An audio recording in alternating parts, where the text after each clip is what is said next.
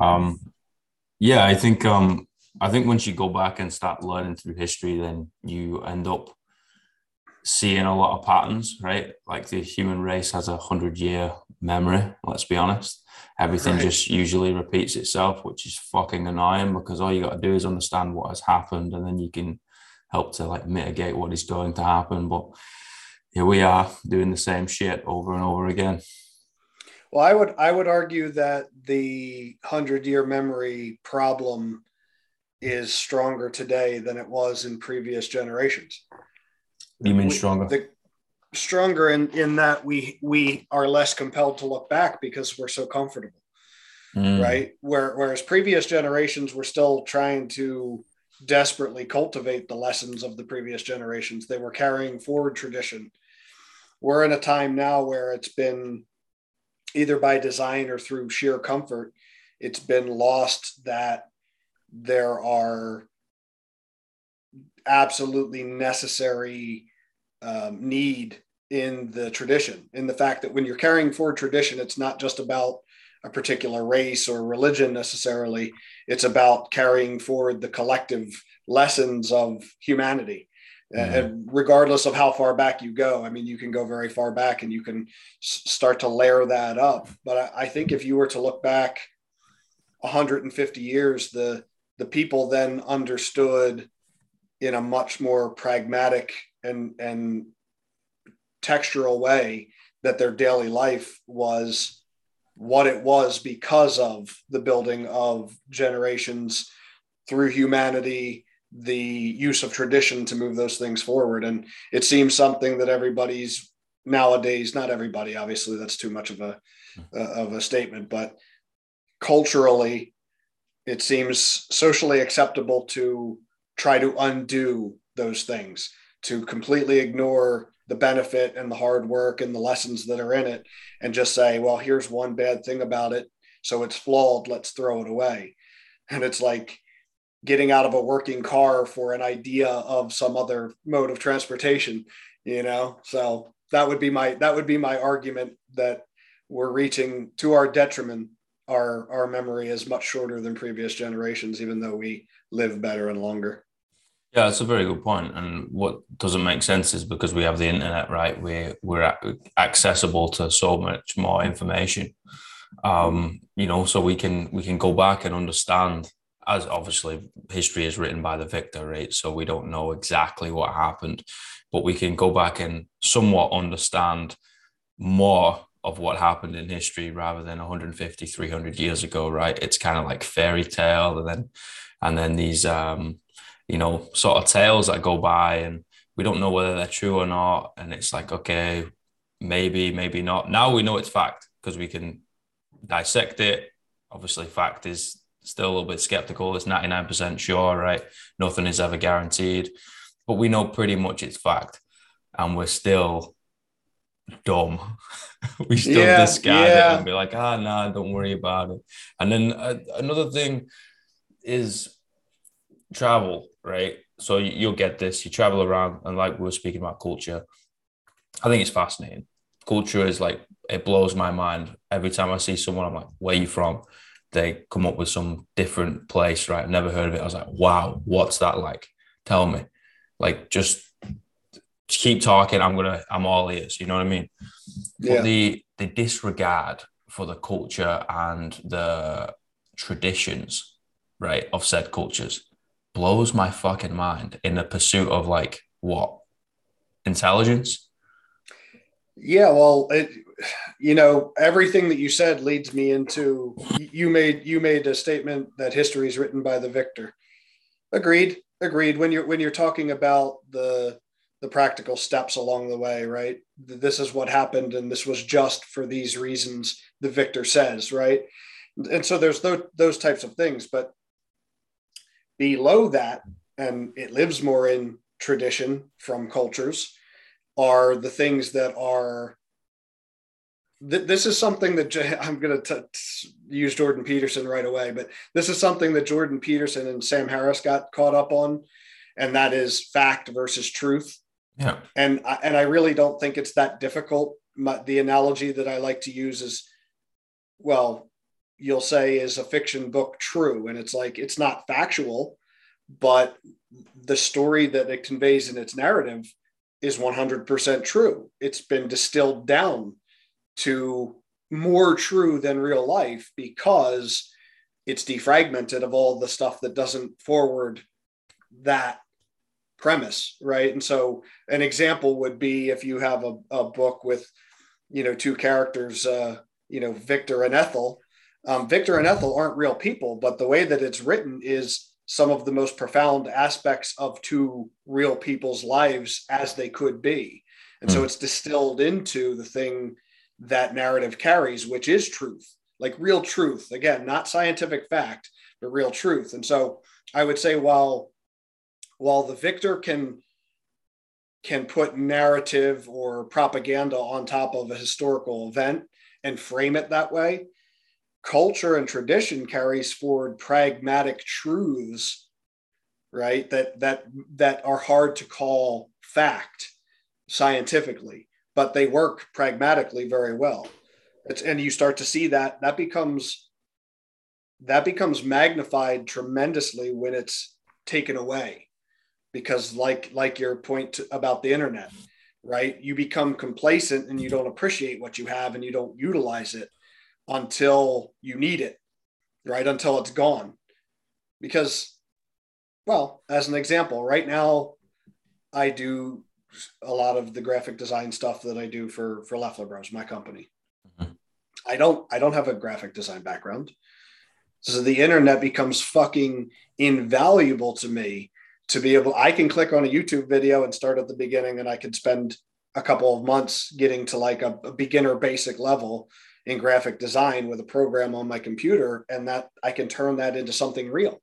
And then i can turn that into an idea that helps fuel people and so i try to not be complacent about the tools that we have right? I try to not be complacent about the fact that culture and tradition exists in some distillation of these truths for let's say a better life for lack of a better term although that that may be debatable depending on the culture. Uh, but but nonetheless it's a group of people trying to distill the lessons that they've learned and advance them to future generations so that future generations don't have to start over right they they have the benefit of their of their heritage and when that's under attack i'm i get i become wildly confused Mm-hmm. I become wildly confused that that could be under attack and that anybody could treat that as anything other than destructive. Mm-hmm. You know, especially especially when you don't understand the inner workings of it. Because most people that want to tear these things down don't have the slightest idea of the inner workings of it. They find like a, a ideological bent and they grab onto this one thing and they define its entirety with this with this one minor thing and it's like well you know, all things have their pros and cons. You know, when the zebra is caught by the lion, it's like terrible for the zebra, but it's pretty fucking spectacular for the lion. Mm-hmm. You know what I mean? So, um, so we hit a heavy idea like right out of the fucking gate, bro. we, we went right into like 12 feet deep. Listen, man, I'm I'm all about it. You know, like these these are the type of things that just float around my mind at weird times in the day, and like, like I'm the way I kind of live is perception is reality, right?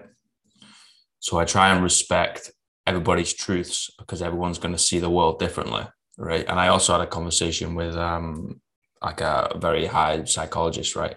And she turns around and goes like, Alex, like technically everybody's truth is true, right? And it kind of blew my mind a little bit. You know, my blonde not academic mind. I was like, what the fuck does this even mean? Like, truth is one thing. Right. It's like, no, no, no. And I, I, I thought about it for a long time. And once, once you go down that rabbit hole, you're like, okay. Then you start respecting other people's opinions, truths, culture, traditions, blah, blah, blah. And to kind of catapult from your point, most of these people that will shoot it down, right, and wants a, a fresh slate, eradication, all that type of shit, I've never even fucking spent any time either in the country with the people or fucking learning the traditions. Like zero. They don't know these people, right? And they're just like, ah, nah, let's let's get rid of that. There's like even even like discrimination on a very very very small scale of 2022, right? You might get, oh no, that's wrong. I was like, well, have you ever like spoke to these people? No, why would I do that? I was like, I don't know, so you can fucking understand it.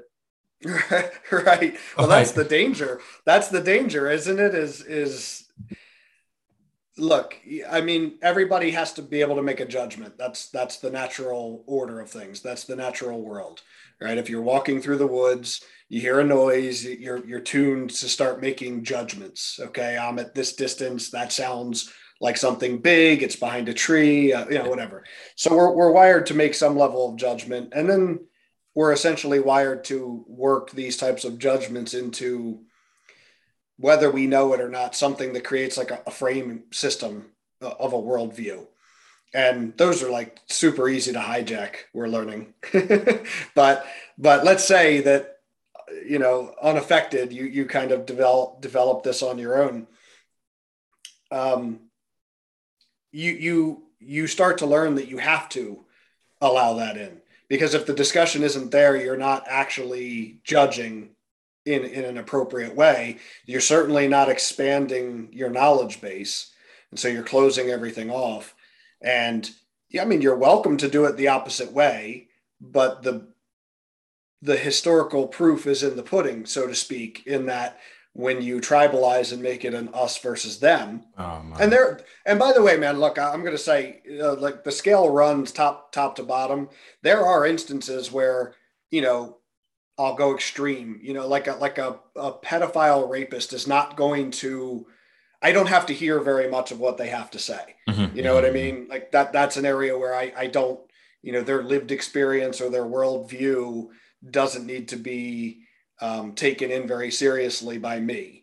But if you say, well, you know, we really like these types of foods, or this is the type of religion that's in our our you know background, I mean, these are things where you can where you can really learn not only is it not only can you learn it's fucking fascinating i mean really in our day-to-day life aside from content that hbo or netflix or whomever else is putting out you know which nowadays is super compelling because i'm old enough to remember when tv was just 22 minutes of some hijinks and you know commercials there was no there wasn't a ton of substance to it so but beyond that i mean you know that's where the truly interesting things in life exist is in is in the unknown. You know, spend 20% of your time out in the unknown. It's it's not to say that there shouldn't be a judgment, but I would also argue, based on the one statement that you made, you you can get caught in relativity or or you know uh, subjectivism where you could pull apart the fabric of everything based on the idea that nothing is common because everybody's lived experience is different or something like this right? So like most things there's a balance to that. There's there's a point at which it serves a truthful purpose and then there's a point at which it serves to be you know, the, the container around your openness yeah. and, and i think we see that i think we see that uh, i'll say in the us with the with the ideological left or right the, the, where where it, where they say, oh well, everybody should be. We'll take one for, as an example, which I'm I'm not either, so it's easy for me to speak about them both. Um, they'll say, oh, everybody's lived experience should be taken into account, and then you say something that's not part of the ideology, and it's and it's immediately a problem. You're yeah, immediately yeah. an ist, a racist, a sexist, or whatever ist. Um, and so it's it's funny to me that the foundation of that doesn't remain constant. I'm open to hear anybody within reason based on previous limitations I provided. Um, I want to listen to everybody who has a foundation that's consistent because then I know they're not feeding me ideology. Um, and and in that you can find things. One man's opinion. You can find things that are universal in all those places. That's what you could be looking for instead of you know, in India, they really like spices. It's like, yeah, no shit. There's like a lot more going on there. yeah, man. Like it, it continues to blow my mind how people become polarized on, uh, you know, conflicting opinions. I was like, what can two adults not have a difference in opinion and have a conversation rather than conflict? Right? It doesn't. It doesn't make any sense to me. I was like, what are we trying to literally make clones? Like everybody has to be the same. Everyone has to match the same fucking beat. And I'm like, that's gonna be boring. We're probably gonna end up taking ourselves out because we'll end up being fucking depressed all the time. And also you're making like AI. It's like we're organic, man. We're gonna have different experiences and whatever. And it honestly it blows my fucking mind. I've had so many like instances all over the world, right? Where people just don't want to listen. You're like, okay, well, you don't have to listen, right? But you know, your experience is going to be different to mine. Mine's going to be different to yours. That person's going to be different to both of ours because we're all fucking different, right? But it's like, no, no, no, no. You don't believe that Man United is the best team in the world? Then go fuck yourself. And you're like, oh, okay, here we go.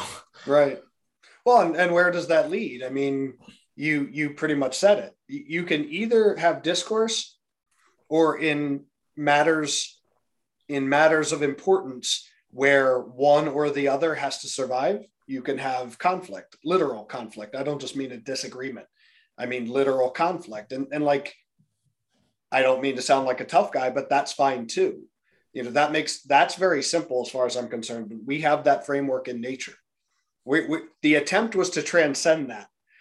I mean, we could certainly do away with the with trying to transcend that and and then you know survival of the fittest doesn't mean that the idea is better mm. right so so like now we generations to circle back around to our culture heritage tradition generations of different cultures cultures with different traditions if you distill those down they were essentially trying to improve they were trying to transcend and they were trying to pass that on to every next generation so that it wasn't a fresh start you know, Groundhog Day for humanity.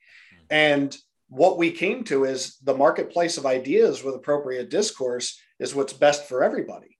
It, it, it that's what takes us above animals, essentially, for, for lack of a better way to say it.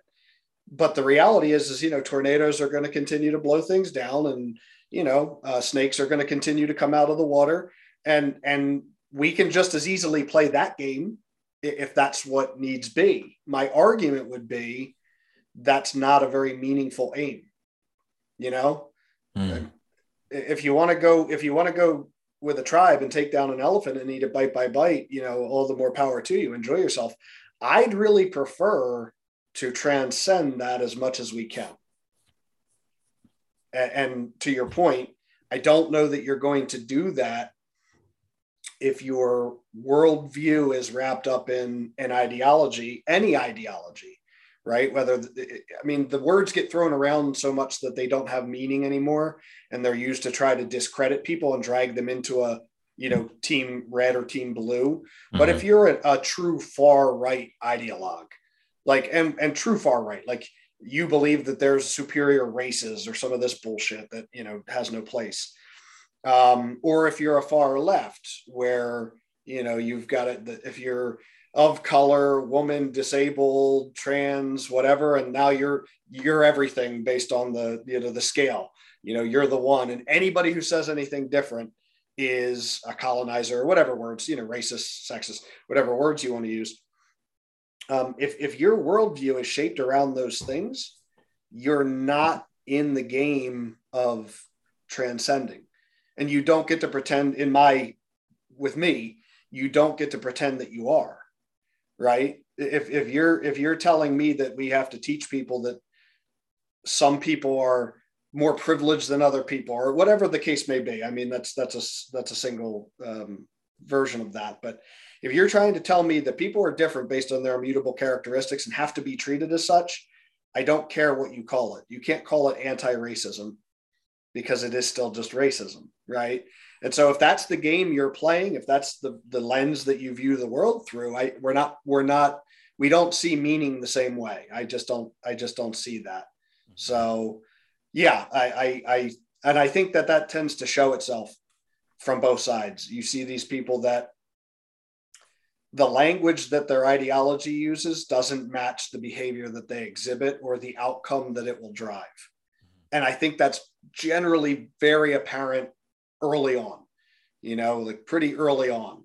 It, they always tend to be like for the greater good type of things, which is the, the most slippery opinion, of right? slopes. Yeah, it's the most slippery of slopes in, in all of history, and you know, from every from every angle, whether that be a, a, an ideology or a religion, right? Which once it becomes dogmatic and it's all for the greater good, you you can house any horrific act under that umbrella. I mean, look at the Crusades, man. Yeah, yeah, for sure, for sure. Yeah, there's there's not a human there's not a human or a human movement that isn't hasn't been flawed.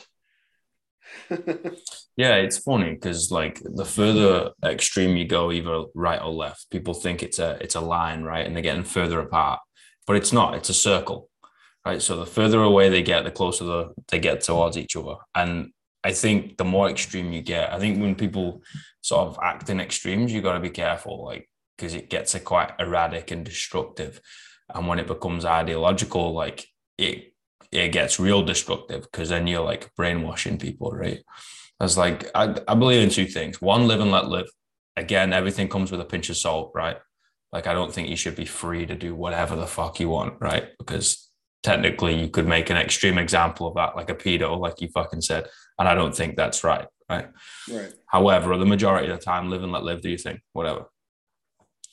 Um, and number two, equal opportunity. I was like, hey, there's a line here, right?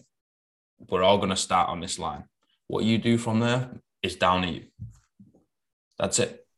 If you don't fucking take that would be nice. That would be nice, but I would challenge. I would challenge is that is that a physical reality? Um, it could be. Yeah, but this is the thing, right? Wow, it's yet to be. It's yet to come into fruition, so we don't actually know the answer to that question, right? But at the same well, time, I, like, I, I, think we've, I think we've, I think we've seen the attempts. We, we've certainly seen attempts over history, at least, at least under that guise. Maybe not in intention, in true intention, but at least under that guise. I mean, the the thing that I would argue is, which which by the way, so that I don't sound like a flaming asshole, I don't disagree with you. No, I don't no, disagree. No, you, I don't. I don't disagree with you entirely. I don't disagree with you entirely. I just I think there's a that that's a very nuanced uh, area that requires really teasing it out. And mm-hmm. so the so so the way that I would start to tease that out, and I by no means have the answer to any of this, so it's just a discussion. Is most things that I can see work meritocratically, right? So as as far as I'm concerned, the marketplace of ideas, the marketplace of performance, you know, you you get the best you get some separation and you get the best and some scale downward if things are worked meritocratically based off of whatever the criteria may be. Uh, you know, a good example is football. Let's take let's take American NFL football. Um, regardless of any of the circumstances, you have people that, in the skills necessary, far exceed the average human.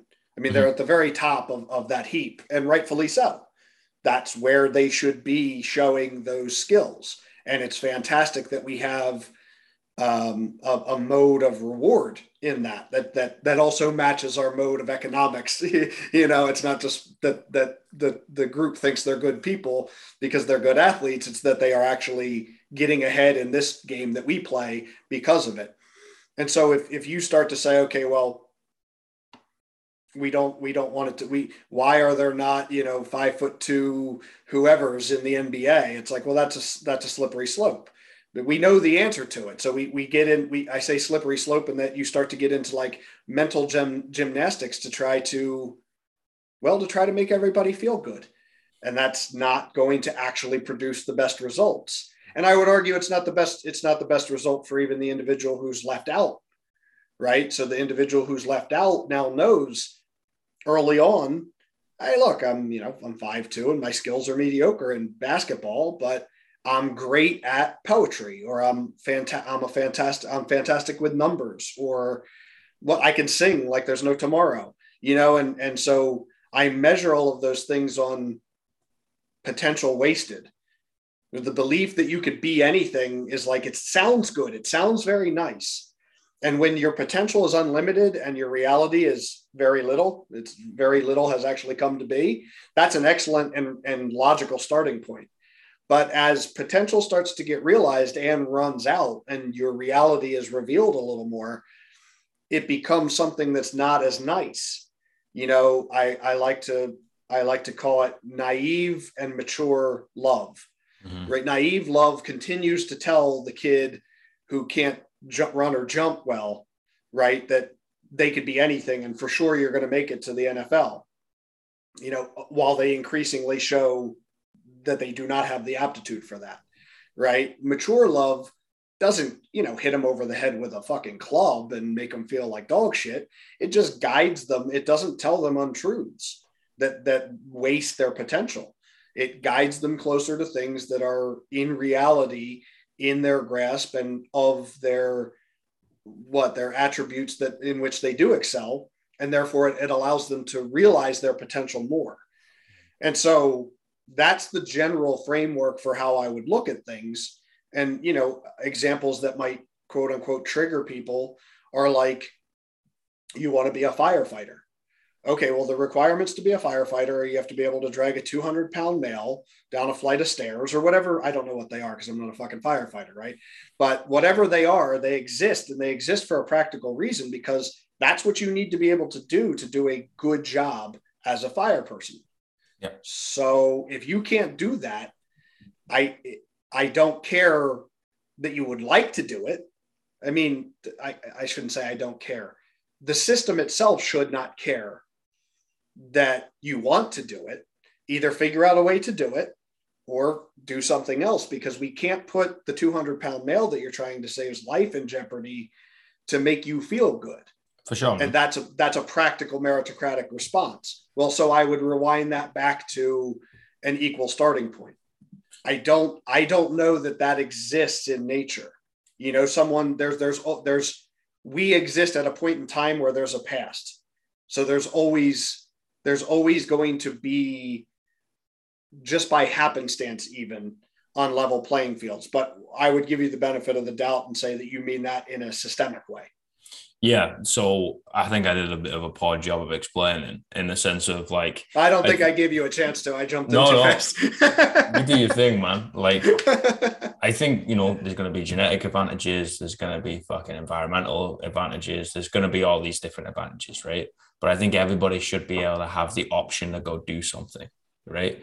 Because I, I grew up the west side of Manchester, right? No no two pennies to rub together. I was like I've seen kids, grew up around, and also ended up teaching them in schools. I was a bit of a PE teacher for a while, um, where these kids could have been fucking phenomenal at sport, like phenomenal.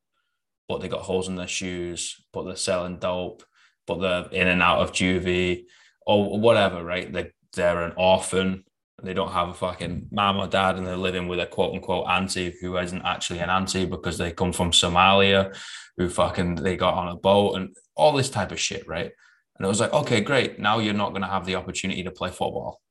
I was like, no, no, no. I think everybody should have the option to fucking do something, right? It was like, oh, I want to go play lacrosse.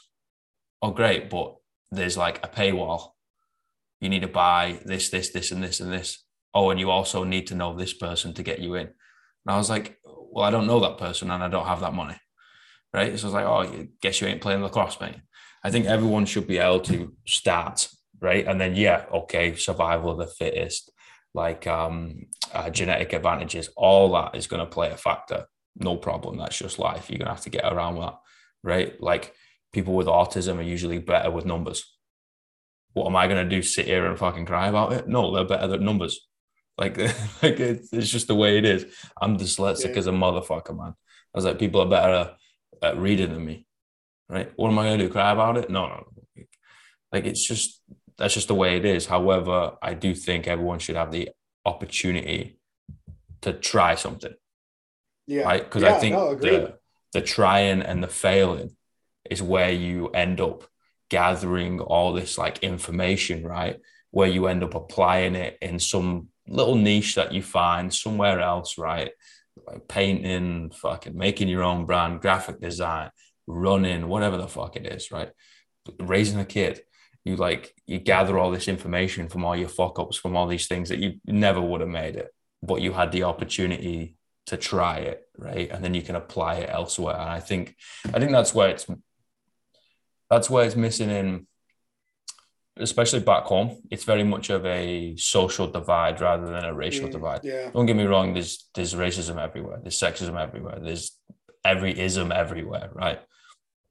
But it's the majority of the cases, in my opinion, is is the the socioeconomic. So you get kids at the bottom that just have zero opportunity. You're gonna you're gonna do one or two things, man. You're gonna end up in the tin, or you're gonna end up dead. Yeah. And it's not fair. Obviously, mm. we're not going for complete fairness, right? That's the fucking world. You're not going to get that. But I don't know. I think we can do more. Yeah, well, look, I, I agree with you. I, I think things that I said previously frame that out pretty well, which is Yes. you, you, we're trying to transcend because being able to do that as a society is a luxury for sure. Yes. And that's not that's not how nature is, right? And that's I'm not saying we should be mimicking nature. I'm saying in in the effort to transcend it, that's certainly a luxury and something that I think benefits the whole of society, right? Because Yes. meritocratically that helps you it's like it's like when college uh, recruiters go to you know juco uh, to try to find you know that raw talent that's in there that maybe hasn't been seen because of reasons like you said maybe they got in trouble somewhere maybe they grew up poor maybe they just didn't get the the same chances. 100%. um, but it also plays in that's also plays into the finding the potential right? Hmm. because if it, i mean what are we doing as a society? I don't know how many people actually stop to ask this of themselves let alone in general. And it's like this started as you know maybe like 10 families who said look we're better off together than we are apart. And when the families in that decided to do it they had to say okay well here's the benefit we get right? There's extra people on lookout. If we have a bad crop and someone else has a better crop, we don't starve, X number of things. Uh, we do have to give up a little bit of our individuality, right? So I don't get to do whatever I want with my field as part of the co-op. I have to take a quarter of the field and put it to uh, alfalfa for the fucking animals, whatever it is. I don't Mhm. know. I'm, I'm not a, I'm not a farmer, but it was like, it was kind of this, this give and take. And it's, I think the that most people a don't ask that they don't ask like what are we doing with society, and then they don't know to ask b the follow on which is what did I fucking agree to this? Yeah, we're all kind of just stuck in it, right? You're born and then you get in the U.S. you get your social security number and it's like. Welcome to the game. Go accumulate some debt, fucker. You know what I mean? Like you don't you don't get to like, oh well, you want to drive, but you got to get a driver's license. Like I didn't fucking agree to that. You know, I don't I don't think that that's necessary. Um, but so you kind of didn't get the chance to make these these trade-offs but you still can look at it and say here's what we're trying to do as a society we're trying to elevate our group you know and our group really should be everybody or at least everybody that thinks closely enough it doesn't have to be ubiquitous but it, we should we should share share similar principles and morals and goals right Mhm. and so i'm i'm perfectly happy that trying to get everybody off on an equal start is a strong goal. I'm happy that that could be part of what we do and it's and it is a luxury and it does play into trying to get the best. And if we can succeed at that the the give back where we might have to give in a little we might have to say okay we, we're going to push some of this money here we're going to push some of this money there is the the give back is well the best of our society is what elevates us. Mm. you know what it, what it, what percentage of our global society has is the group that actually elevates us the most. What's the saying? I, I don't know how true this is but it's probably something usable. And that is like 20% of the people do 80% of the work something Yeah, like this. that. you know and and and so instead of instead of being cynical about it and going yeah that's because you know 80% are laying around on their asses let's let's let's look at it in a, in a, in a more generous way and say that's because of the attributes that they have and the opportunity that they could find to leverage those attributes for the for the better of us all right i don't know trigonometry so if, if i needed to calculate a trajectory for a rocket I, we'd be fucked well, even Joe Rogan. Joe, Joe Rogan has a bit about like, do you even know how a fucking fax machine works, or like the the the fluorescent lights? Like, if it all went to shit, would you know how to recreate any of this? And it's like, no. no. I mean, to be honest with you, I still struggle. Like, you know, with basic shit in my own house. I run into it and I go, what the fuck is that? How does that work? Oh, that's the thing keeping the power on? Holy shit. Let me call a guy, you know? yeah, yeah, yeah, yeah. Yeah, it's funny, man. I think comfort has has uh has changed the game, man. You know, people are so comfortable that they don't need to worry about these things. They don't need to ask those questions of themselves or other people around them, right? And uh, you're always going to get people that you know want to sit on their ass and do their thing. And if I'm going to take what I said earlier, literally of live and let live, they should be allowed to do that, right? I don't know whether with, I truly believe with that. the consequences that come along with it, though. Yes, like right. that's their choice. I think everyone should have a choice, but everyone should also know, eh, like you said, you, you, there's consequences, right? I have the choice to put my hand on the fucking stove and turn it on, right? I have yeah. the the physical choice to do that, but I'm gonna burn the shit out of my hand. Right, right. Probably not the right. best of things to do. Well, and, and you had you had made a point about which I think is a strong a strong position that could be really expanded is the idea of um, trying and learning. Mm. You know that that that mechanism that is the human computer, so to speak, which is you could tell somebody something, but until they go actually move the lever, they don't they don't have the the the tactile feedback to actually know what that means. Um, I was actually just in like an argument, a debate about that had something to do with this, and, and it was like the idea of um, I'll go back to Brazilian Jiu Jitsu. It's like reading a book on Brazilian Jiu Jitsu and then going, no, I know that the right move in that position is a name some move, an omoplata or whatever the move is. You know, oh, he should have swept him there and done this, this, and this. It's, it's like, well, it's great that you know it by a book, but like doing it in reality is a whole other thing. To be able to to get that information and to get good at anything, humans need to be able to try and fail. Well, first off, they have to be willing to be foolish, which is pretty well documented, you know, in uh, motivational speeches nowadays. So first, you have to risk being foolish. You have to you have to accept that, uh, and then you have to take the human computer that you are, and you have to go through trial and error. And some people might need less of that because it becomes naturally to them. They see it more clearly. I mean, Brazilian Jiu Jitsu is, is a great example for me when I was young, I did police athletic league boxing and it made perfect sense to me like right away. Then I went and tried to do wrestling and I was like, what, what is this? What am I, why? I hate it. This guy's got his belly button on my face and I don't even know how I got here. You know what I mean? Like it just was so foreign to me. So when I got older, MMA was very popular. I decided, well, I need to learn some Brazilian jiu jitsu.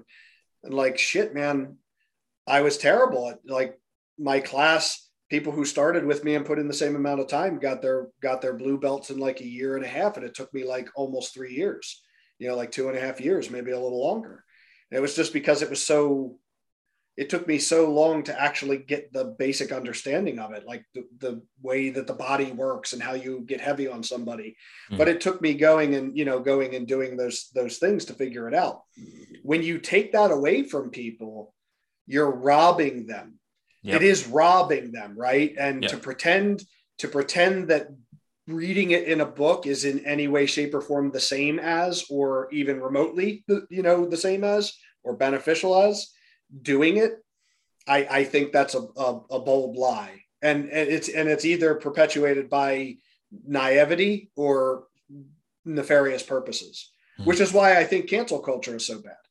Yeah, I'm not. You know, I, I'm not a fan, bro. No, I mean, like you did something wrong and now you're forever marked by it. No, by the way, the internet won't forget. We're going to keep replaying that. You know, like people do stupid shit.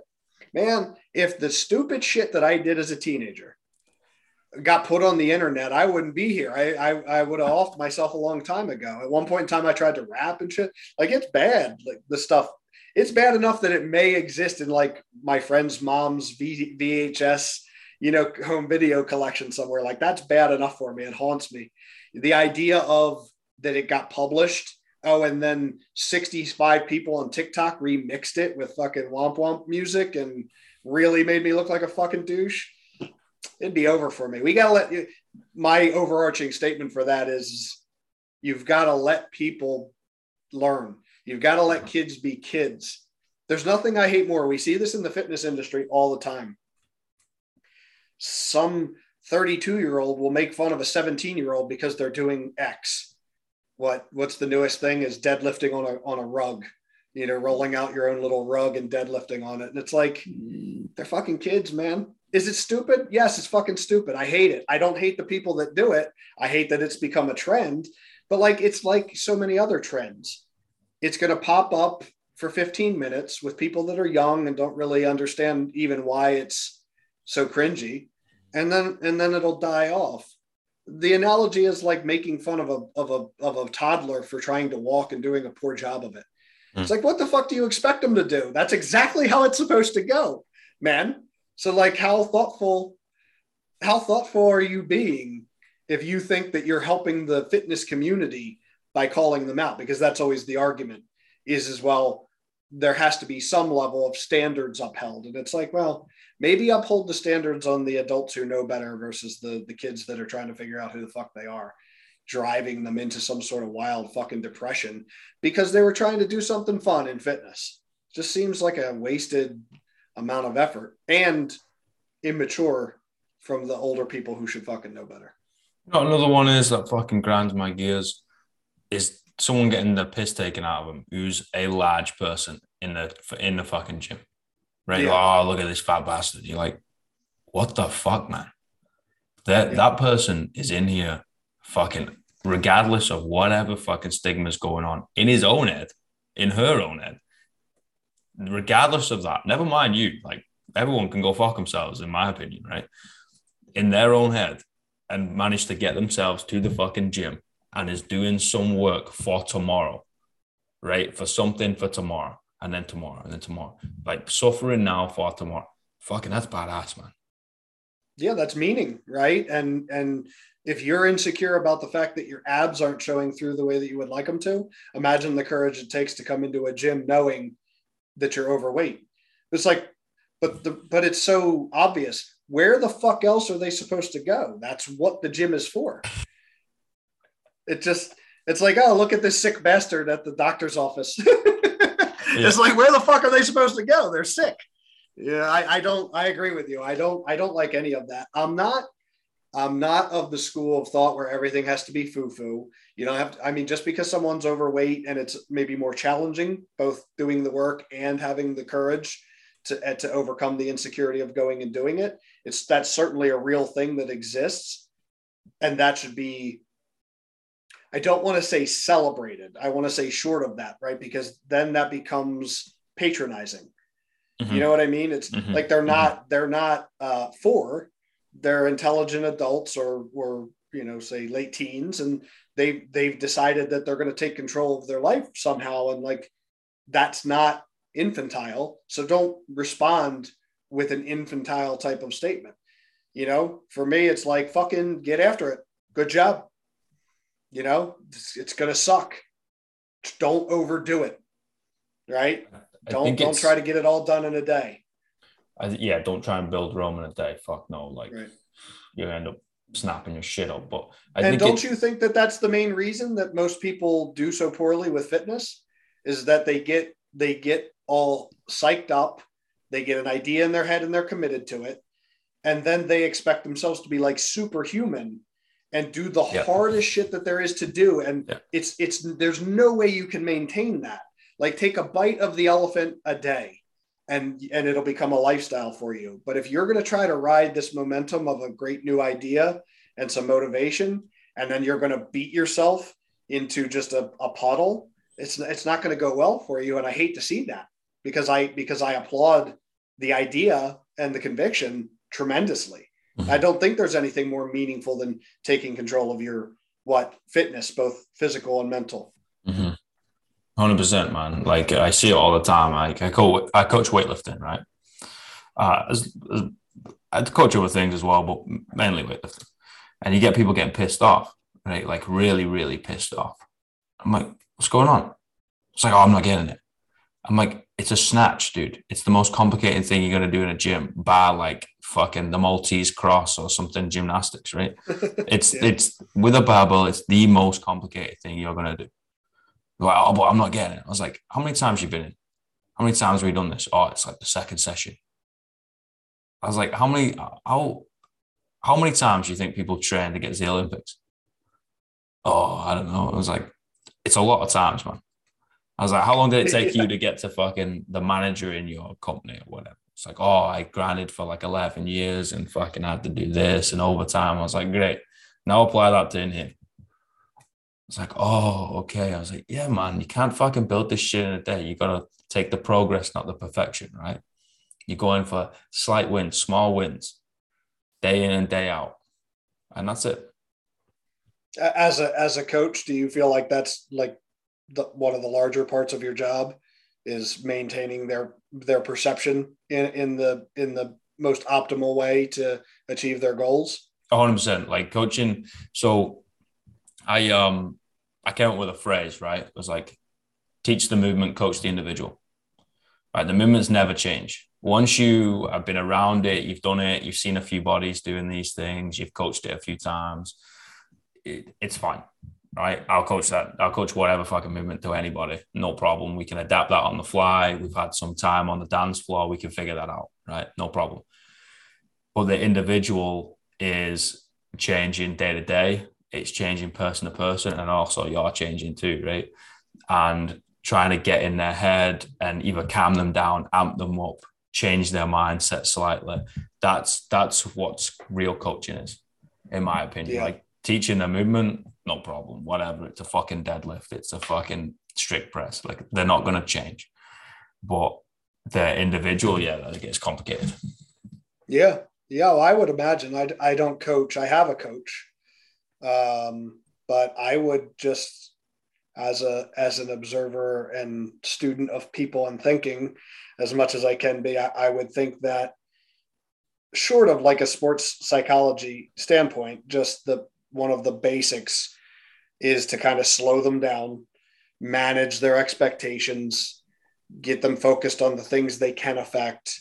Because even even what would you say to this? Even the human body will figure out a certain number of things just based on repetition, and th- that you could actually well over cue or over inform somebody who hasn't gone through that process. You know, kind of back to our trial and error tactile feel uh, thread.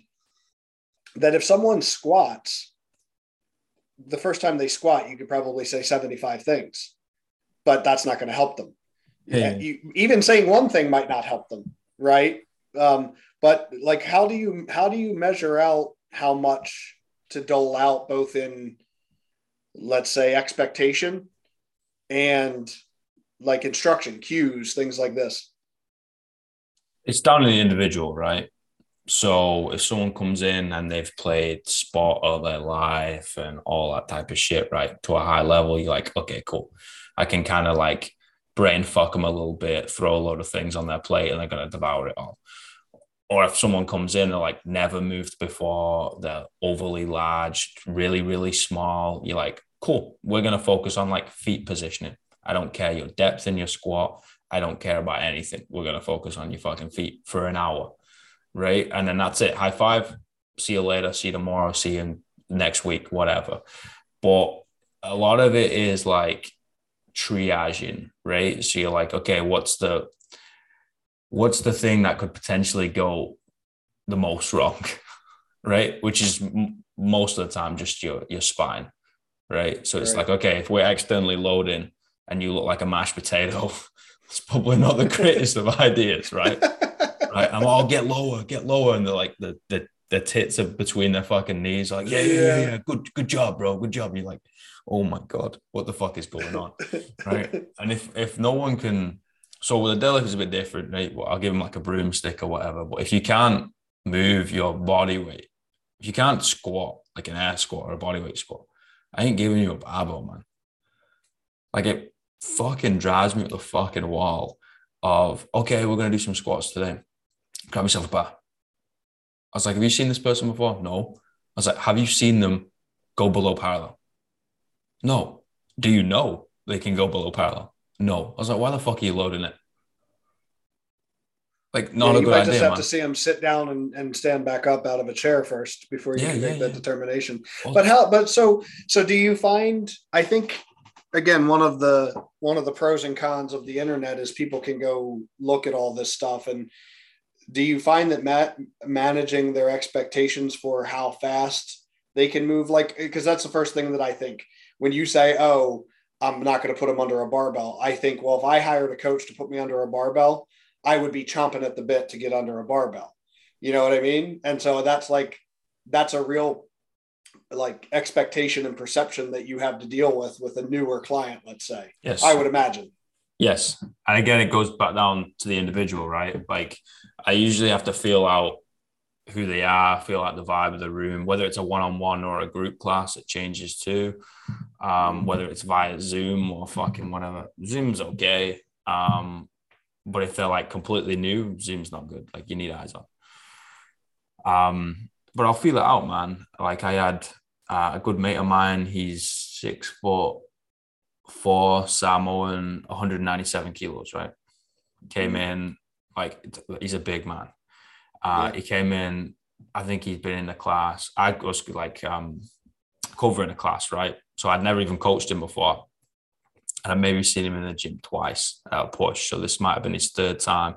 Never back squatted in his life, just because of somebody somewhere was like, "Oh, like you're you're big. You're you're gonna be able to like squat some big weight. What can you squat? I was like, I don't know. I've like I've never squatted before. Oh, that'd be so cool. Like, what can you squat?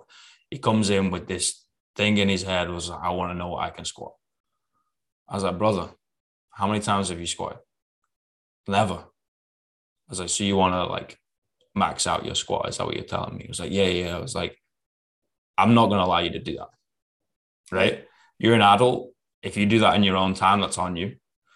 But right now, this is on me. Right? We want to try and go linear progression as much as possible, and you just explain it, right? And if you people don't care what you know when they until they know you, if you care, right? And I'm like, look, man, if I put you under that load right now, because you've not developed the reps, you don't have that motor neural pathway, the probability of you getting injured is rather high. I don't want that. I don't know about you. You might not give a fuck about your body. I don't want you to do that, right? yeah i don't want I'll- to be party to this yeah, exactly. I want you to come, and you can also throw a joke in there, which diff- diffuses the situation. You know, that's a lot of paperwork. You know, I don't want to do paperwork, whatever, whatever. But I'm like, I want to see you in it tomorrow because I want to help you tomorrow, and then I want to help you the next day. Right? If you're injured, I can't do that. Right? It's like, oh, okay. It's like, so are we kind of in agreement? It's like, yeah, yeah, yeah. Same lad. A few months later, bit of deadlifting. Right? He comes in in his own time. I don't. I didn't know this and he sends me a video. He tries to pull like 220 or something like that. I don't know what the fuck he was thinking, but it was horrific technique, doesn't shift from the floor. And I'm like, what the fuck are you doing, man? I was like, we've I've seen you a couple times. You know how to deadlift. And now you're just trying to yank and wank it from the floor. Anyway, I was like, okay, cool. Like, come in. I'm gonna see you. Don't worry about fucking pain. Like, I'm gonna see you. We're gonna sort this out, and you can go okay, cool. And I was just loading these bars. Like, you fucking sit down. I'll load your bar. We're gonna now we're gonna focus on this. Next set, we're gonna focus on this. Now we've got that. We're gonna focus on this. Next thing you know, that 220 that didn't move from the floor, he literally picks it up like it was fucking butter. yeah Puts it down. I was like, how does that feel? It's like, yeah, yeah, pretty good. I was like, that's 220. So what the fuck? And I was like, yeah, like, like it's slow, man. It's bite-sized Yeah. chunks, right? It's a thousand piece jigsaw. What are you gonna do? You're gonna snap your fingers and it's just gonna be made. You're like, oh, I've completed this fitness shit. No, like it's fucking hard. It's a skill, right? Oh, and it's infinite too isn't it Yeah, I mean, man. I mean that's that's that's the thing that that really gets me about it is I would think that coaching is is also something about teaching them to like the process, which which also plays into not killing yourself. I don't like this mentality of you know, leave it all out there. It's like every session, give it everything that you got. And it's like there are some sessions where if you give it everything that you got, and like truly you're, you're like an athlete and you really know what giving it all you got actually means, you're not going to make any progress. You're just going to run yourself into the fucking ground. How about you give it? How about we do it at? We'll start at sixty percent. How's that sound? And then when that's good, we'll go up to 70% and we'll and we'll run, you know, a cycle where we progress you linearly and we develop all the what all the stabilizer muscles and all the foundation that you need to actually graduate to the next level. Hmm. It's like it's like if you haven't been a race car driver and you get into a fucking Formula One. What are you going to do with that? You're going to crash it the second that you hit the gas. That's a, that's you have nothing to do but crash it, you know. And so if you don't if you don't work over time and kind of fall in love with the process, I don't know. It, I think it's a problem. I think it's a human conundrum that everybody wants the destination as soon as possible. Yes. And they become their their logic becomes dislocated from the fact that they know very well that that's not how anything works and that even if you could get it that way it wouldn't hold any meaning for you.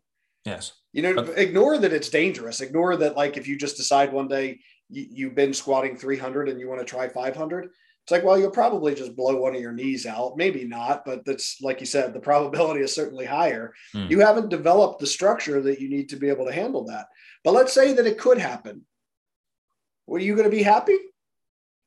For like five minutes. Or as you get your likes that come in on instagram because you hit a pr right from people that probably didn't even watch the whole fucking thing. They're probably just like yeah man they're gassing you up because they're being nice. You know and like you're going to be happy for all of 15 minutes and then you're going to go well now i want to do 600 yeah well you're going to be on the fast track to the fucking hospital if that's the way that you approach it. Look wanting to do more i i you know behind every mountain is a mountain. Get good at the steps and learn to enjoy them. There's a saying. There's the, that's one that I, I put together, probably just reworded from a thousand other ones that say the same thing.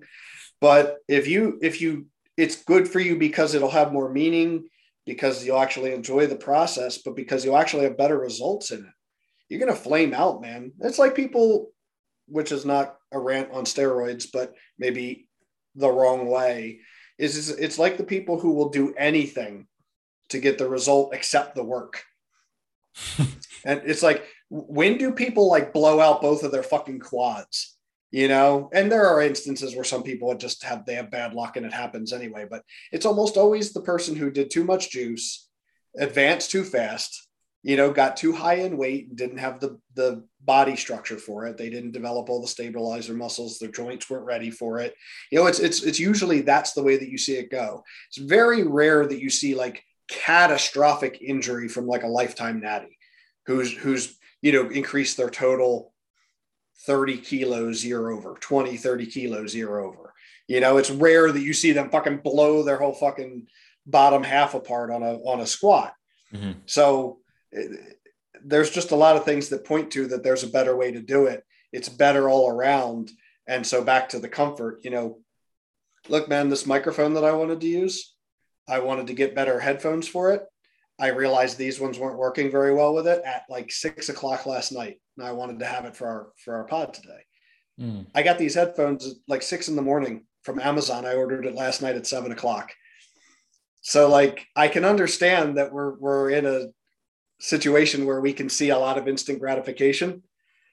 But boy, oh boy, is like it can't be translated into like a lifestyle journey you know, or like a lifelong journey, even, even, even a 10 year journey, something of meaning. You know, you're going to lose all the actual spoils. You got to embrace the suck, man. Like I, yeah, you know, I, I really like the uh, Navy SEAL sort of quote where it's like, if it doesn't suck, we don't do it. Right. And there is so much fun. It sounds really, this is going to sound really fucked up. There's so much pleasure to feel in the suffering because you get the between you and you, you're like, oh, you're actually a bad motherfucker. Like you can do this. You can go a little bit more. Like that fucking demon in the back of your head that tells you you're a piece of shit is actually bullshit. Like it's a lie. You're like, oh, okay. And that's that's why I think it's so important for people to fucking do something physical, right? Because it's like instantaneous. You're showing yourself that you are more, right? So like I love coaching. I've seen people doing all this shit that they could never do before. But the best thing about coaching for me is somebody coming back, or I hear something on the fucking grapevine, right? Where mm-hmm. it's like, oh, that confidence that they developed within the gym they went out and applied it in their life, right? And they changed their career. They like got out of a toxic fucking relationship. They like actually like took themselves seriously. They fucking published a book or whatever, right? Came out of the closet. It doesn't matter what the fuck it is, right? And you're like, that is badass because you proved yourself. You came in every day, six o'clock in the morning, 7 p.m. at night, whatever, and you did something that you didn't want to do. And you proved to yourself that you're fucking tougher than the bullshit. Because everyone's got that fucking voice in your head, right? The bullshit in your head. You you told it every day to fuck off. And now, now look, you know, it's changed your life for the better, your family's lives for the better, your kids' lives for the better. I'm like, that that's the best thing about coaching, man. Yeah, yeah. Uh, no, I I mean it's it's got to be super rewarding. As as someone who doesn't coach, I don't know the feeling of the reward, although I can imagine. But the principle that that undergirds it, I am wildly familiar with, and I, I absolutely love as well. And that's the idea that I like to say, excuse me, I like to say primordial truths. That's one of the things I like to say. There are certain things that are primordial truths and one of them is is that the the harder something is to do and attain the greater meaning it has. You know there are other things that will drive the meaning but that's that's something that's like constantly true. And so my i'm of the opinion that when you go down a path of something that has to do with fitness and for me it's powerlifting so i'll, I'll use that is it it trains you in something that is primordially true. It's a process that exists in nature from the beginning that can be applied across a number of platforms.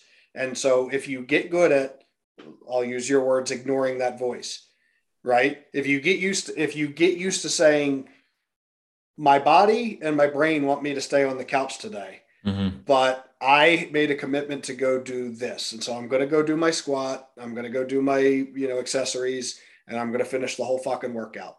And you go down and you do the, wherever you go, I go down into my basement. That's where my gym is. Um, and you do, which although I like that as like a metaphor for doing like uh, shadow work, I go down into the go down, right? Fuck so, yeah. Yeah. So Badass. I go down and, and then I, and I do the work and I, and I find that I, I love it. I love the work and I can apply that exactly to anything that I endeavor. I mean, that could be I want to do a design. Now, in, in creative things, it's a little harder to squeeze and grind. You know, mm-hmm. sometimes sometimes the juices aren't aren't there. Well, and I guess that's the same if the day that you really didn't want to go in, maybe you weren't so juiced up that you got that you absolutely killed your workout, but you got it done. You got 80%, 90% of it done. And that was better than nothing on that day. You took what the day gave you you know, and so maybe that's the same, but certainly it, it it's the same underlying principle and it's the same process. So whether that's lifting, you know, squatting 650 uh, and starting at the beginning or starting your business and developing it into something that actually achieves your goal, you know, pretty much any aim can be measured that way. You can't, you can take a helicopter to the top of the mountain and take a picture, but it's not going to mean anything to you right? You put it up on Instagram and get, you know, a million likes. Oh, look at this guy at the top of this fucking mountain. It's like you'll know, you'll you'll hate it. It'll become the picture you hate the most. Mm. But if you had actually done it, there's no other picture you would rather look at, mm. especially mm. when you feel shit, you know, especially when you need to look at something and go, yeah, that's who the fuck I am. Right. So if you're looking at a picture to tell yourself who the fuck you are, do you want a picture where you know you made every step up that mountain and there you are, pissing your pants, half dead, right? Or do you want to look at a picture where you know it's a fucking cheat? You know you cheated. You know you didn't do it. And that's a description of who the fuck you are. Like, which one would you want? And then, so do the work. I'd rather have a picture of me halfway up the fucking mountain that I did myself than a picture of me at the top by a fucking helicopter. I couldn't go to sleep at night. Hmm. That's that's actually one of the things that I say a lot. I will not do anything that keeps me from falling asleep within five minutes of my head touching the fucking pillow. Mm. I fucking refuse to. I fucking refuse to. And we we just put out um, a collaboration tee because since we haven't talked about it so far, that's that's what I do with with outside of powerlifting, but in the community is as I do apparel and stuff. Leffler Bros. Um, I put out a collaboration shirt where um, the the tag on it is uh, success. Jesus, I'm going to forget my own tag. Success is uncompromised integrity. Mm. Right. And, and, and I really like that. Well, for so many reasons, but the idea goes if you had to destroy your integrity and your beliefs and your moral fiber to get something, it's it's not a success. Right? Anywhere short of that where you didn't have to make that compromise is is still going to be a success because you did it the right way. And we all know this. We all know this. Like we get if someone let's take the guy who took the helicopter up to the top of the mountain and then posted it and got a million likes. Mm-hmm. What feeling would you get when you learned that he didn't actually do that? Fuck him. Disgusted. You would you would actually feel like a guttural disgust. I imagine. I know I would. I would be disgusted with it. That's one of the that's one of the worst things you can be because not only are you trying to um, take credit for something you didn't do, you're a fucking liar. You tried to trick me, and you've belittled people that actually do the work and do it honestly. You know, it's there's just so much, and we know that inherently. You don't have to be able to articulate that. You'll feel it immediately, and it's striking. It's it's a strike. It's a powerful feeling. It is, man. Like, and to spin it on the other side, right, of trying something and failing or succeeding, it doesn't matter. But putting in the fucking work, you get so much back from it, man. It's the, you know, it's the whole Buddha saying of happiness is the journey, not the destination, right? It's the same thing. Like you feel so much better. You went to the gym, you did five sets, they were bullshit. Okay. You went on the treadmill, you walked for 10 minutes, you went home. I was like, ah, that's bullshit, blah, blah, blah. I was like, yes. However, you got your ass out of bed, you stopped eating bonbons, you got yourself there, right? You did something and you came home. You know, like you kept that habit going. You proved to yourself that you can you can do something even when you feel shit. You're like that right there, man. Honestly, like you can achieve whatever the fuck you want in, in the gym. Like I'll coach you. You could squat. You could be the fucking first person to squat two thousand kilos. I don't give a fuck, right? I'll be like, that's incredible. I love seeing people push the human potential and like capabilities. It's insane, right? Like the 500, the 501, like anything. The sub two hour marathon, insane, in fucking insane. The best thing for me to coach is the first time someone jumps on a box. Yeah. Right. Because it's like a switch in their head they're like, oh my God, I can actually do things that I uh, yeah, always I thought I could never do. And then that's it. Then it's literally a, a, snowball effect. They do this, they do that. They fucking they walk through the door with their chest up, and they're like, "Oh my, you know, yeah, man. How are you? How are you? How are you? How's your day? How's the week been?" You're like, you used to be a fucking shy piece of shit that hated themselves, right? Who was fucking alcoholic or whatever and now you come into the gym with a massive smile on your face, even after a shit day, because you're here, right? And you're like, that right there, mate, is fucking badass. Oh yeah, and it actually uplifts everybody around you as totally. well because they watched you do it and they see how fucking jolly you are and how you embrace doing this work in, a, in such a happy way. Yeah, man, you can do it. It was a good day. Let's stack them up. Let's mm. see how many we can stack up. You know, can we do a week where you don't miss a day? Shit, can we do a month? Mm. You know, and yeah, absolutely. And isn't that isn't that everything in life that you try to do? Does it? It could be fitness. It could be like we said, a, a business, an uh, outreach program. It could be just about anything. That's that's how it's done, right? One one thoughtful step at a time. You know, one purposeful step at a time, as best as you can that day, for as many days as you can and uh, and that's how you get somewhere, man. And it, it's ah, it's funny. It's so obvious when it's said, but it's so common for people to to be so lost of that simple truth all the time. You know, it's which is why I really like the starting small step because that's all you have to do is get walk 10 minutes. Just walk stop. 10 minutes. Just stop. Right. It's hard for you. Okay do seven minutes. let's do seven minutes. And then next week we'll do 10. And you feel good at 10, we're going to do 15. All right, now we're going to get on a treadmill and we're going to take the pace up just a little bit, you know, and now I guess the lower the lower you start, the higher the high is when you get there as well. Fuck yeah, man. Just start, man. I don't care what you do, man. You know, sit yeah. on your ass and just swing your arms for five minutes, right? Get a little bit of a sweat on. It doesn't matter. Like, fucking do something, right? Literally go out, walk five minutes, turn around, walk back. Right. Or take the stairs in your bloody corporate job, right? Rather than the elevator. Yeah. Right. Like yeah, it's yeah. three flights of stairs. You're going to do it twice a day. I was like, that's all I want you to do. Well, but circle back to us talking about starting point. It's why we love a movie like, say, Rocky or any mm. of the movies in that vein, right? We, it doesn't hold the same appeal. Look at Rocky Four, right? You have you have Rocky and you have Ivan, and it is exactly that that tale, by the way, which is what I'm getting to, and that is Rocky's starting back over where he's he's starting with nothing, and Drago's got the steroids and all the high tech equipment and blah blah blah.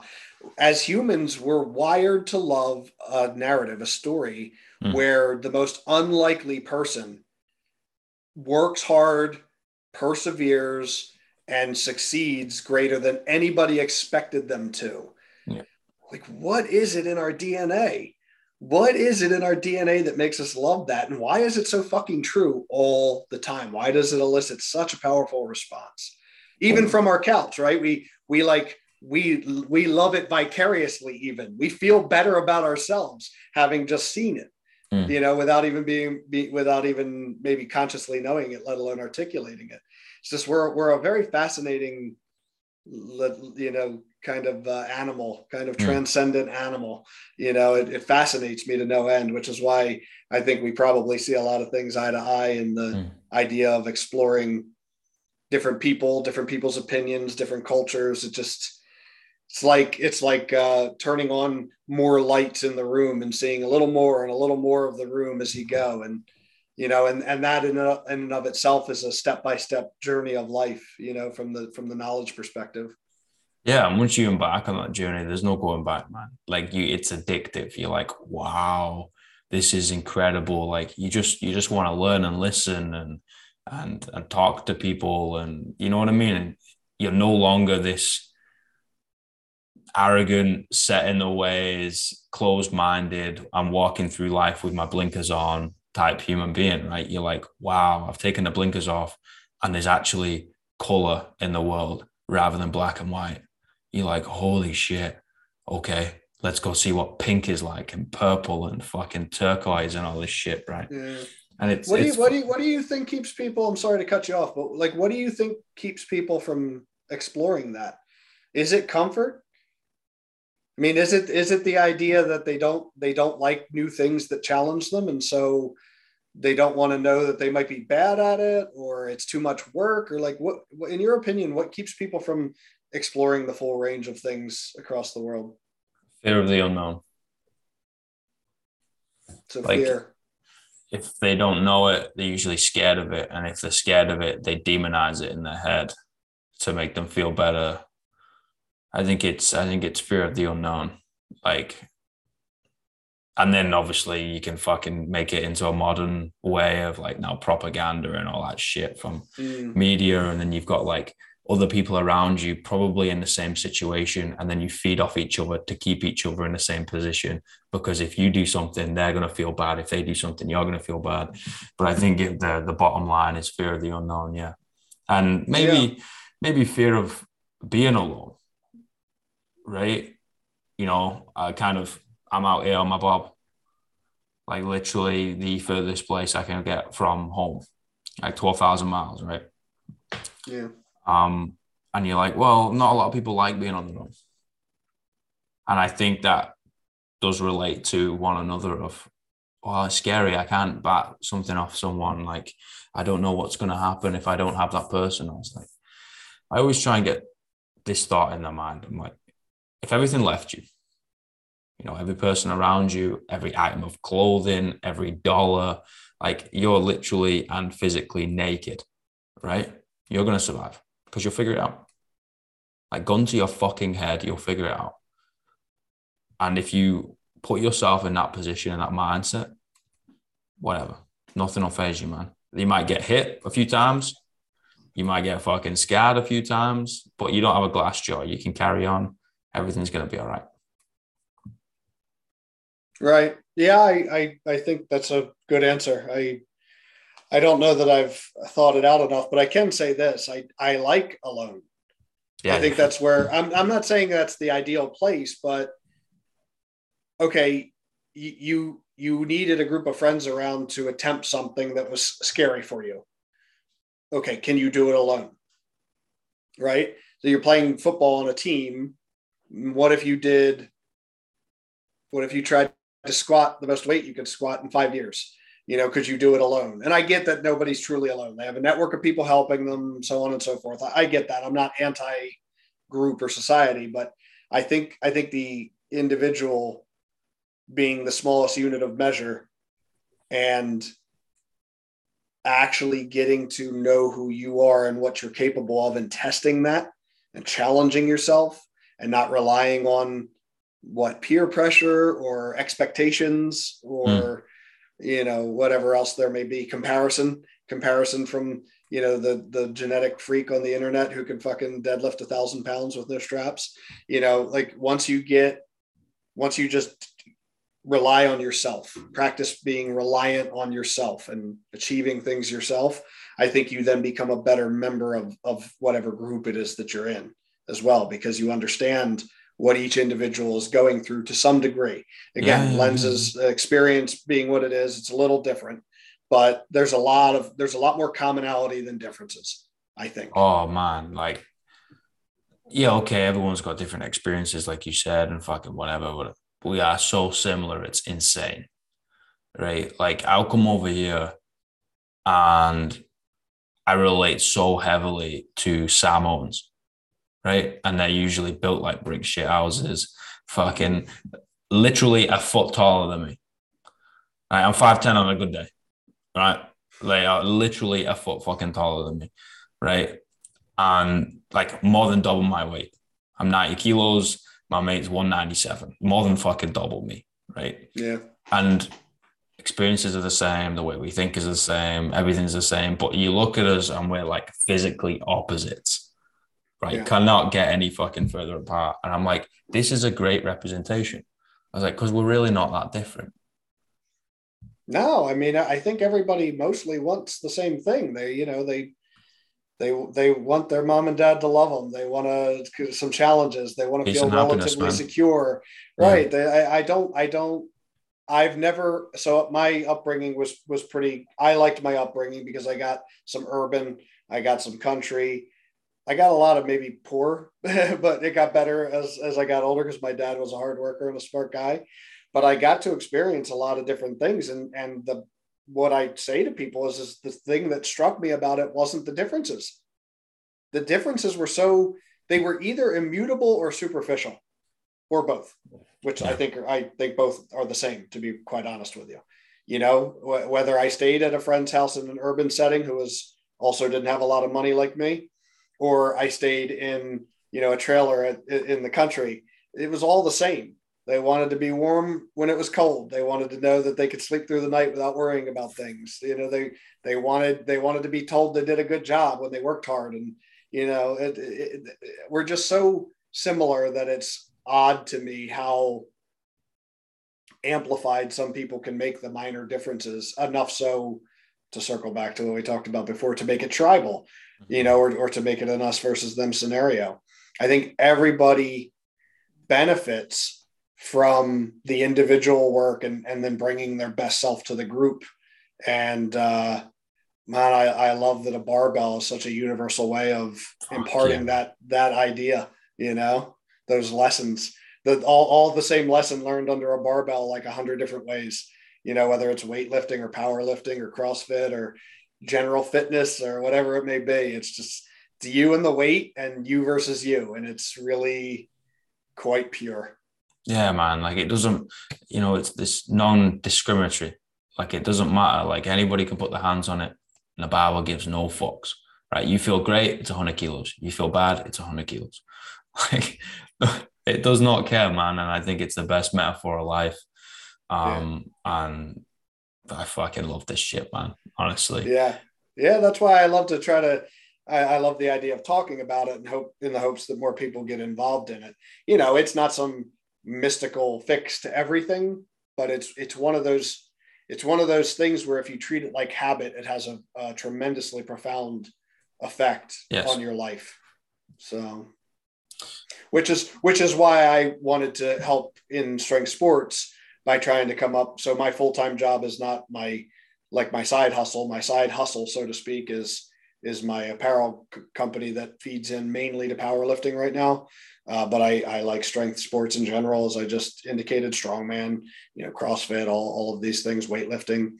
And that that was this is my attempt to try to like grow the sport so that more and more people see it you know and more and more people get involved in it. That that's that that is my move with leffler bros my company. And and i do that specifically because well i've been powerlifting for five years and i've gotten i mean among other things that i've done in my life i you know a lot of sports growing up trail running general fitness you know the whole spiel. But but being able to make a habit out of something that's difficult mm-hmm. and to incrementally increase it without ever being quite satisfied is like it's a very unique thing that it really drives a lot of it really drives a lot of focus to your life and it really permeates outside of what you're doing there in, in such a tremendously positive way that if I can if I can try to elevate it in any way and get some more eyes on it, I feel like you know I feel like I can go to sleep faster at night. Beautiful, man. Right. I got three questions, right? Okay. And then I'm gonna have to shoot off, but I'd love to have you back and we talk a little bit more about sure. you and, and the brand, man. Like, um, yeah, I'm I'm fascinated with it, and I didn't want to stop you. I think this conversation's been fucking epic. Anyway, I got three questions. Word. What's the greatest piece of life advice you've ever received? Do the work. Mm. I mean, I, I, could stop there, but I'll expand because I can I can throw it to my dad, who not only said it and taught it, but lived it. You know, I watched him. Okay. I watched everything. Every good thing that he achieved was through, well, embracing the suck, doing the work, and having a, a positive attitude about it, feeling blessed to be in a position to do it. Uh, if this is just audio, they won't be able to hear it. So I'll describe. I'm pointing to a prosthetic leg that I keep on my table behind my desk. My dad had lost his his leg from just below the knee. Okay, he was when he had it taken off. He had been a, a runner, so it was like one of the big changing points in his life. So you would think this fucking this this grunty motherfucker just didn't stop. He just kept running, and he, there was no he wouldn't take a handicap spot. He would help people that were actually what he called actually disabled. And he never had a miserable attitude about it. I can remember he told me a story. He was he had to hire uh, um, some administrative people for his office, and so he went to the local college and had them send applicants over. And uh, what he did to try to test out their personality was he would have his secretary send them in only after after he had gotten a couple of googly eyes on his stump with a little smiley face that he drew, and he would pick up their files so that they couldn't see him. They wouldn't be making eye contact, but he'd have his stump up with googly eyes and a smile on it, you know. And he said the first one that laughed, he hired immediately. The first one that wasn't afraid to just laugh because it was funny, he hired immediately. So small antidote in many of my dad, but my dad showed me be humble and do the work. Hmm. Just act like you've been there. Get the touchdown, hand the ball to the ref do the work and then take the action. So it's it's something that had a profound in, impact on me in the way that uh, in my worldview and the way that I approach, let's say, difficult tasks, especially. Wow, I love that man. I love that story as well. What a fucking badass. Thanks. What a what a man. Um, what's the worst piece of life advice you've ever received? It's okay it's okay. You're okay the way you are. It's anything in that vein. I can't even say that I've received it. I mean, I've received it from teachers and like little league coaches. It, it, I, and I and it and I hated it. I fucking hated it immediately. It was it treated me like an infant. Hmm. I don't when I know I haven't done a good enough job, I don't like being told that it's good. Hmm. I don't like being I don't like being belittled because what it tells me is is you don't expect much more out of me. Hmm. You think you're being nice to me, but fuck you, fuck off, fuck your mother. Challenge me because I'll do it. I can do it. I'll work hard to assure that I can. Yeah. So don't fucking tell me it's good enough. Don't tell me I'm good enough. There's work to be done. Yes, sir. What's three words you'd say your younger self?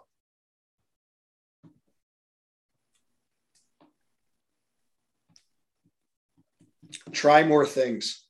Mm, that's good. and man. I, I I'd I'd say that specifically because when I was young, I was afraid to try things for fear I would be embarrassed. You know, like a like a one that stands out in my mind is because I didn't know if I was a good dancer or not, I wouldn't ask a girl out to dance on the dance floor at a prom or whatever. And and instead of addressing my inadequacy, I made fun of people who did it for being stupid. You know, and that's that's so for me, at 43, soon to turn 44, what I would say to my younger self and say to every younger person, it doesn't matter if it ends up on the fucking internet. It doesn't matter if you feel stupid. You're you're not going to remember feeling stupid. You're going to remember having not tried and feeling like a fucking coward. Yep. So go do it. Go do it. Go have fun. Fucking beautiful. Mate, I appreciate your time so much. Uh, we'll link up like real soon, like next week or something. We'll go Okay, part two. that sounds yeah. That sounds great, man. I've I've had a blast. It's it's awesome to talk to you, and I appreciate the invite. Nah, brother, like um I'm forever grateful for your time, man. Like it, it blows my mind, dude, that people want to have a conversation with me. So like thank you again, man. And you, and you, brother. Talk, All to, right. talk to you soon. I'll message you in like five minutes time and we'll fucking link this up. All right, right on, brother. All right, man. Bye everybody.